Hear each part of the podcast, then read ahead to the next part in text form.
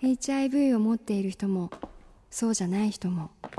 どちらかわからない人も僕らはもう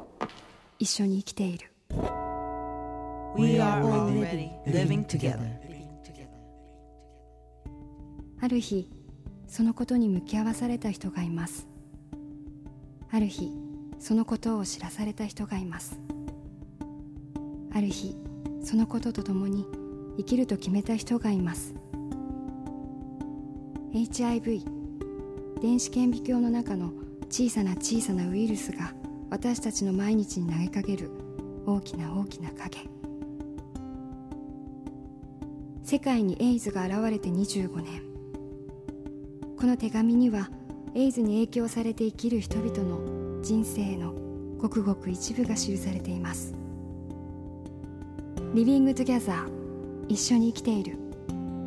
この手紙の中にあなた自身の姿を探してみませんか？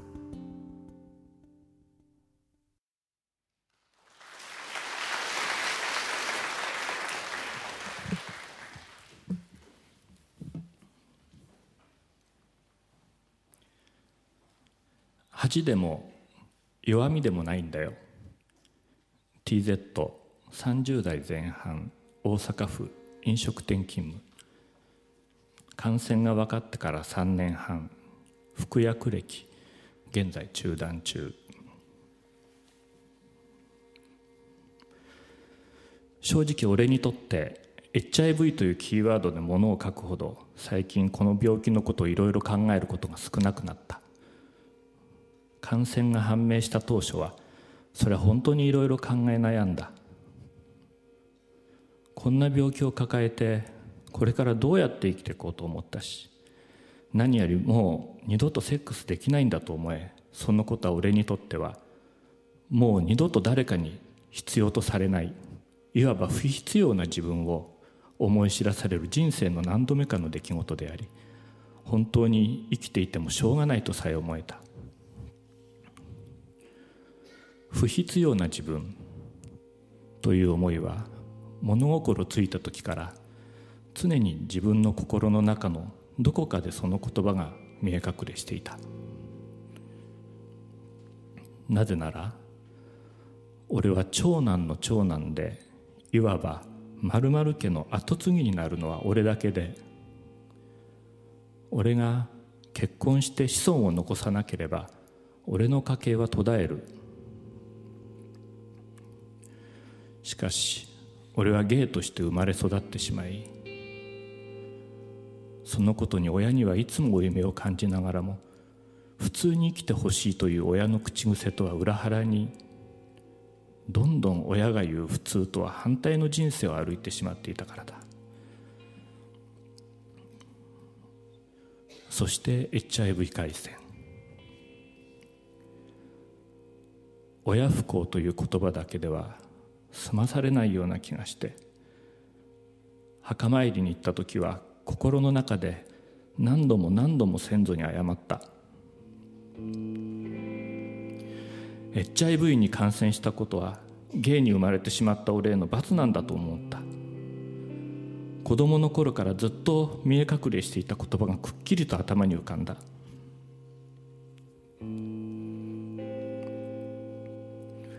俺は生まれてこなければよかった。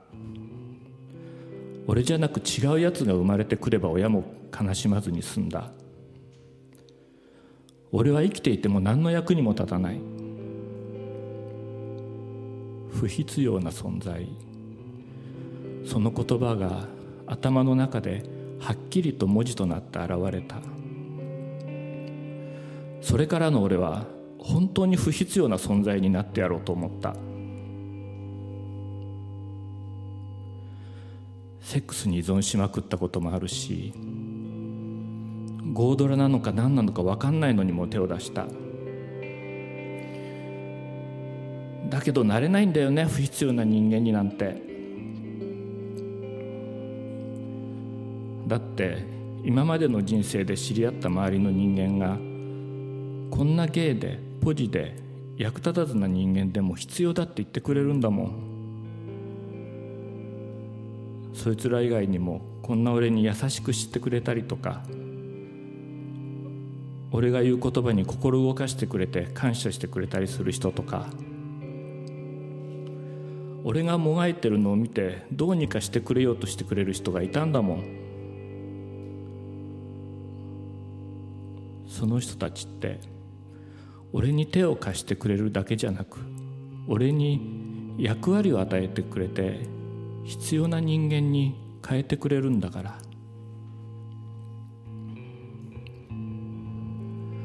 お前の経験したことってすごいんだよ。それはちょっとばかしつらかったし大変だっただろうけど。そんな経験して知ったことって人を思いやる心の優しさ。どこにも行き場のない人の辛い思いや悲しさ。そんなことを知ってるお前はすごいんだよ。だって他にそんな思いしてる人いたら分かってあげられるだろ。なかなかそんなこと分かってあげられるやつなんていないんだろうって。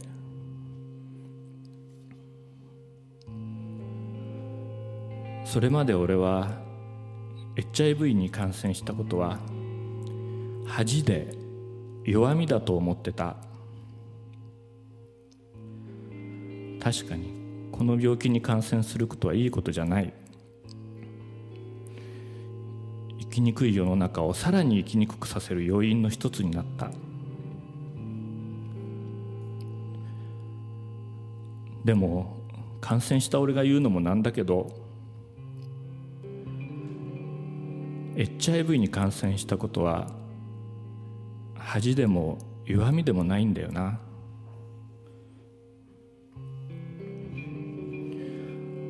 なぜ恥じゃないかというと俺はセックスではちょっと失敗したけど人生ではまだ失敗していないから。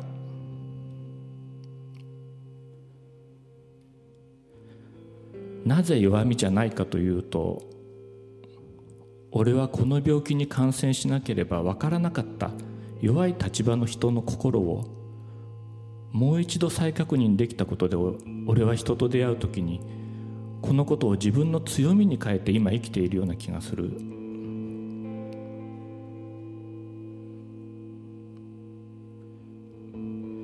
それは前より少し優しくなれた自分をいつか本当に必要な人間として生まれてきたんだと心からそう思えるようになるために。だからこそ出会う全ての人にそのことを伝えていきたい。あなたは必要な存在として生まれてきたんだ。俺と出会ってくれてありがとうって。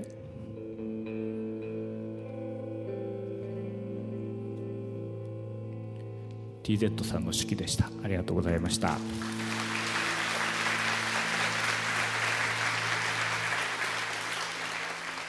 えー、改めてあの漫画家の知り上がり寿です、えー、なんかこの話いただいた時にいつも僕すごいふざけたことばっかやってるんで僕なんかがこういうことやっていいのかなとか読むのとかも下手くそだしどうしたらいいのかなとかいろいろ考えちゃったんですけどもあのまあ、正直僕、まあ、いろんな漫画書いてニュースとかも見てるんですけどその HIV っていうのが、えー、もうニュースでなくなってたんですね。どちらかというと周りの話題っていうのは、まあ、新しいうつだとか、まあ、経済的なこととかそれから最近だとインフルエンザだとか、まあ、そういった方にも世間の目が興味が移ってて、まあ、僕も漫画でそういう方をこうテーマにずっと追ってたんですけども、まあ、今回あの FM 東京の話をあの方の話を聞いてるとま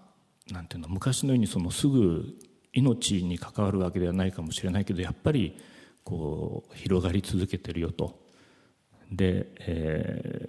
ー、それ若い人とかこう年配の方とかこう層が広がってるよなんていう話を聞きましてまあそれだったらやっぱなんかちょっとやばいんじゃないかなみたいな感じでまあ、下手くそでも何でもいいからとにかくもう TZ さんの気持ちの、まあ、こう伝わらないかとか あの分かんないけどあの少しでも役に立てればみたいなことで読んでいました、えー、今なんかすごい読み終わってほっとしてますね、えー、で今回すごくこのあの TZ さんのあの僕を必要自分のことを必要としてくれるそこにすごくそうだよなと思ったんですね。なんかこれから先もう世の中が本当にそのこういう辛い経験をした人のことを本当に必要とするようになっていくと思うんですね。なんかなんていうんですかこういろいろ世の今まあ不景気とかもあるんですけども世の中の富が少なくなったりあるいは競争が激しくなったりするとどうしてももう激しい競争の中でこうハンデのある人たち何がしかそのこう不利な部分があるとどうしてもこう競争からこぼれていってしまう。で、えー、自分も何て言うんですか周りのそういう人たちに助けを助けの手を差し伸べること自体がハンデになって自分のことだけ考えて競争に勝とうとするなんかそういう恐ろしい時代がなんかこう近づいてるような感じがして自分が生き残るためには弱い人は切り捨ててく。あの手を差し伸べてたら自分まで引きずられていっちゃうみたいな。そういう怖い時代が近づいてるような気がして。もうそんな中で本当にその辛い思いをした人がなんていうんですかこれから先こう、まあ、いろんな困ってる人のこう立場を知ってる人がの存在っていうのが本当に必要になっていくと思うんですね。まあ、そういうことでなんかもうここに書いてあること。を見て全くその通りだなと思いましたね。でも自分に自分のこと考えてみると正直僕そうですね。その HIV になる心配はなんかうちはこうセックスレスだったりするんであんまなかないかなとか思うんですけども。例えばあの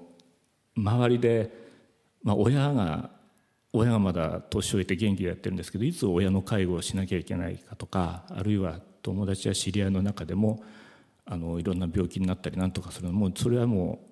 まあ、自分だけじゃなくて周りにいつでも起こりうることでそういう時にどういう形でこう手を差し伸べられるだろうか。あの本当に自分はそういう時にその人を助けてやれるだろうかみたいなそういうことでいつもこう逆にこうかっこつけてあの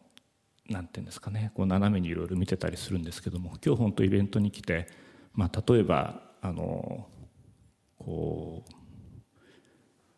ただ一緒に何ていうんですか検査行ってあげるとかあるいは今まで通りの日常を一緒に続けていくサポートをしてあげるとかそういう助けの手を差し伸べること自体にそんなにこう特別な努力とか身構える必要がなくてそこをなんかすごい自然体にやっていけばいいんだなというそこにすごくなんかこう感銘を受けましたね。今日なんかこれあの午前中家であの長さんが声出してちょっと読んだ方がいいよって言うから 朗読の練習をしようと思って家で読んでたんですけども近くに小学生の娘がいたんでセックスってとこだけ言わないで あのそこだけあのもごもごって言ってですね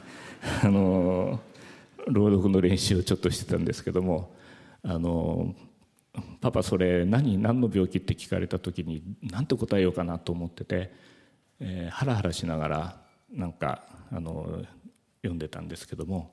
本当ねこう今まで皆さん何度か出てきましたけどもまあインフルエンザと違ってね誰にでも知らない人にまで広げちゃうような病気じゃなくてもう自分の何て言うのかな一番大切に思ってる一番うつしたくない人にうつしちゃう嫌な病気なんだよっていうのを